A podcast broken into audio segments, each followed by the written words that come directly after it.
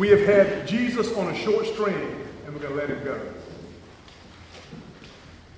We have had Jesus on a short string, and we want to let him go. We're going to release him to be who he is, and that is the Savior of the world, the healer of the world, the reconciler of all, the Lord of all creation, the Word of creation. We've had Jesus on a short string, and we're going to let him go. I say that because um, for too long we have been uh, seeing our faith as a nice way of life. It has been the right thing to do or a way to feel good about ourselves. Or it's what mom and dad did, so it's what we do. It's time now for that to be different. It's time now because Jesus said something very different than that. That actually following Jesus is the difference between life and death. Let me say that differently. Following Jesus is the difference between living and perishing now. It's not just about the hereafter, it's about being alive or living a life that is perishing right now. We've had Jesus on the short string and we're going to let him go. I see, as your pastor, I have to tell you that because I love you, I care for you, but also because it's what God puts on my heart. That I can't leave you just with part of the gospel. I have to tell you all of the gospel. Have to make sure that you know the whole gospel. And you see, Psalm 1, verse 7, the reason I wanted to read it that way is very clear. Let me remind you of verse 7 of the Psalter. For the Lord knows the way of the righteous, but the way of the ungodly shall perish. It's very clear. It's true then, it's true now. Either you're living in his way or you're perishing. Now, I know you might say, well, we're not ungodly. And I agree. But we're sort of semi godly. We're a little godly. We're sort of godly. We're kind of godly. By that I mean that we're people of great faith. And we're people who come here, I mean, you're here to worship the living Jesus Christ. At the same time, though, we often don't call on the full gospel, all that Jesus Christ is and has. We often don't live in that. We've not experienced it because you see, we need more than just that which the Word tells us. We need also to, to know it. The reason being is because, because either we're living or we're perishing now. And I have to love you enough to tell you that. That God desires us to experience Jesus Christ, to experience Him in our lives. There are only two ways, only two ways of life the way of Jesus Christ or the way of the world. Let me remind you again Psalm 1, verse 1. Blessed is the man who has not walked in the counsel of the ungodly, nor stood in the way of sinners, and has not sat in the seat of the scornful. So that's the way of God. You're blessed when you've not done these things. The other way is this, verse 5. As for the ungodly, it is not so with them, but they are like the chaff which the wind scatters away from the face of the earth. We have to be clear. Psalm 1, which is the foundation psalm from all the 149 psalms that come after it, but also Jesus' sermon this morning agrees with that. His sermon agrees. You've heard that sermon before. Maybe you recognize some of it. Uh, you said, well, that's like the Sermon on the Mount, but there's something different about it. The reason being is because this morning, this is Luke recounting that sermon that Jesus preached Remember, Luke is a, is a Gentile, and, and, and, and Jesus is preaching to a different group. He's preaching to a different group than the Sermon on the Mount. Because this group, he recognizes they need to hear something a bit differently. Let me remind you what he said. As he lifted up his eyes on his disciples and said, Blessed are you who are poor, for yours is the kingdom of God. Or, Woe to you who are rich, for you have received your consolation. Blessed are you who are hungry now, for you shall be satisfied. Woe to you who are full now, for you shall be hungry. Blessed are you who weep now, for you shall laugh. But woe to you who laugh now, you shall mourn and weep. Do you get the message? You get the message that Jesus is trying to explain to those people, and the fact that, yes, there are two ways. There's God's way, there's the way of the cross, there's the way of following Jesus Christ, there's the way of knowing God as a living God, or there's the way of the world. You know, in many respects, we can decide it this way instant gratification or deferred blessing. Instant gratification or deferred blessing. Now, let me tell you, I am someone of instant gratification. I mean, that's my favorite thing. Isn't it yours?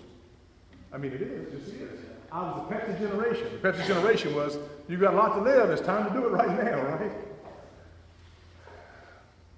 But maybe as we come to faith, we might recognize the blessing of deferred blessings. The blessing of, and I'm not just talking about heaven, folks. I'm talking about recognizing the difference between worldly blessings and heavenly blessings that you can experience right now. That you can experience right now. And you see, that's what I want you to get this morning. That Jesus Christ came because he wanted people to experience him and experience the living God. And it's no different today. It's no different than it was in that day. It's no different today. That we might experience the living God. Here's what I said He came to give this sermon, this teaching, to a different group. Listen to what, how it begins. He came down with them and stood on, on a level place with a great crowd of his disciples and a great multitude of people from all Judea, Jerusalem, and the seacoast of Tyre and Sidon. There's the difference. There's the difference. The difference between the high place and the level place. The high place is where we go to meet God. I hope you've been there. You've had that time that you've been on the high place that you've experienced the living God. You know, whenever that was. Maybe that's a time in worship. We sure hope so every Sunday. Or a time with your family, or a time when you maybe you served at some outreach mission, or maybe part of the Kairos, or, or, or Cursillo, or, or some great renewal moment, or just a time of prayer with someone else.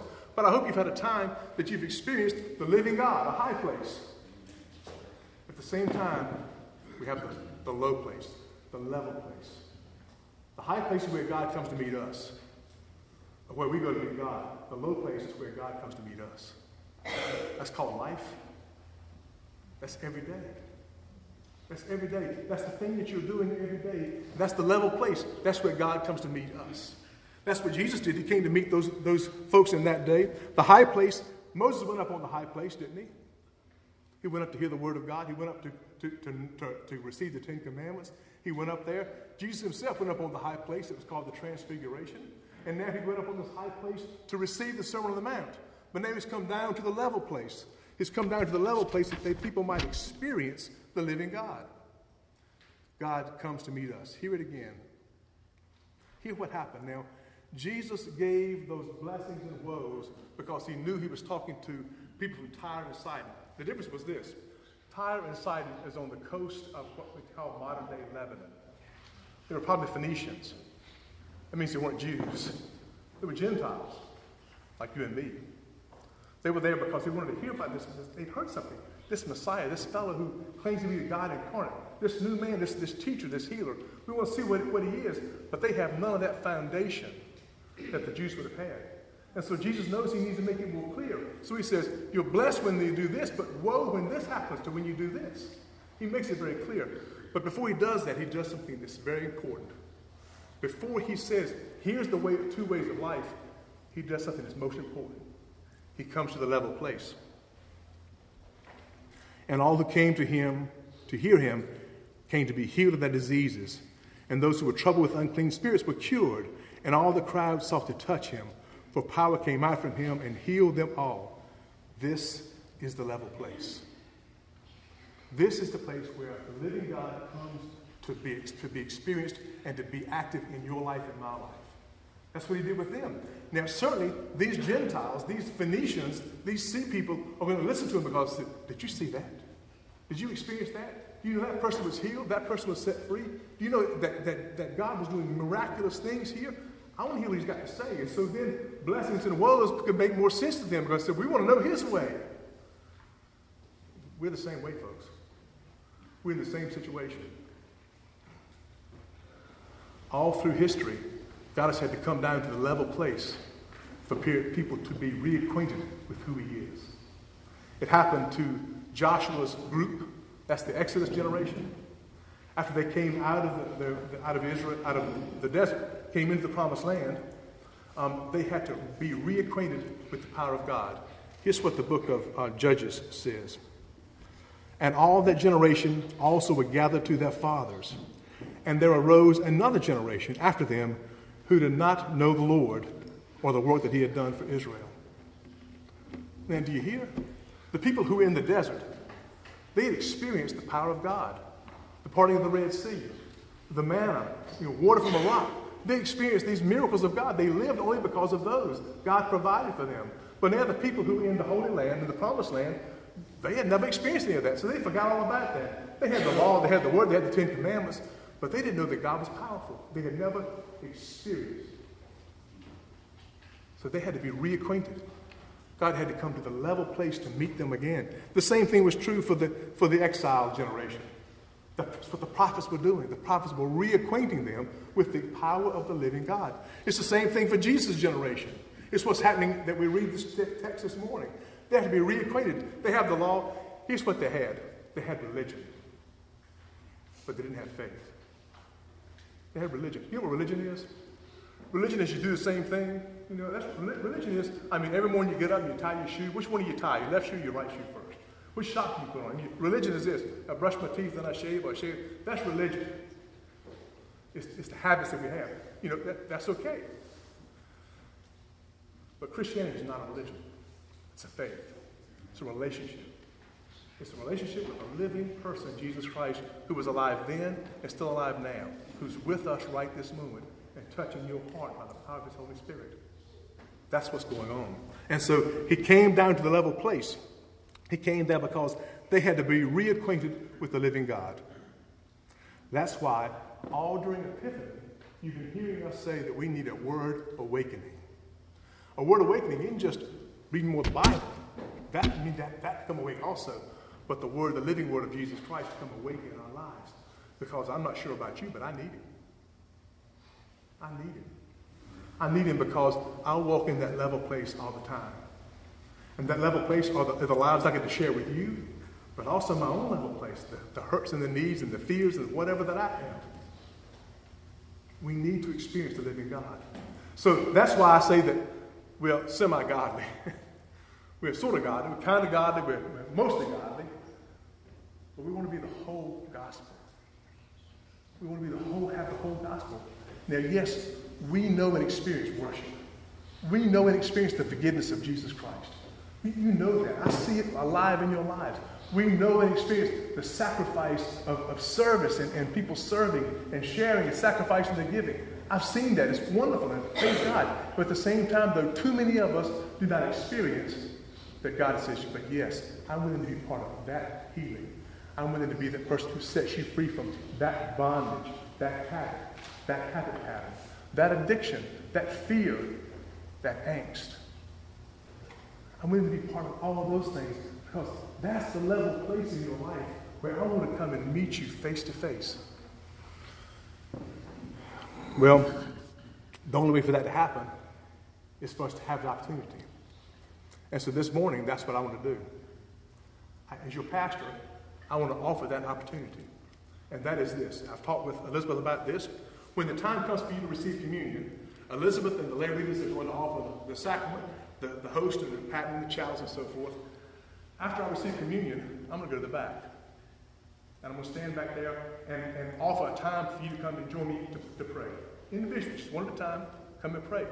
Now, if you don't come, I understand. because it's frightening, it's a little embarrassing. People might think I've got a problem. We all do. you know, have a need. We all do. And I understand that. If you don't come, it's okay. All grace. I promise you, all grace. But if you have something this morning that the Holy Spirit right now is touching your heart, I need him in that level place. Here's the place in my life I need peace. I need prayer. I need deliverance. I need healing. I need comfort. I need direction. Then come join me back there and let's pray. Let me pray for you. Just a, just a moment. Just two, two sentence prayer. But the promise of Jesus Christ will be true because he did said this. He will come and meet us in the level place and his power will forth. We have had Jesus on a short string. We're going to let him go. Amen.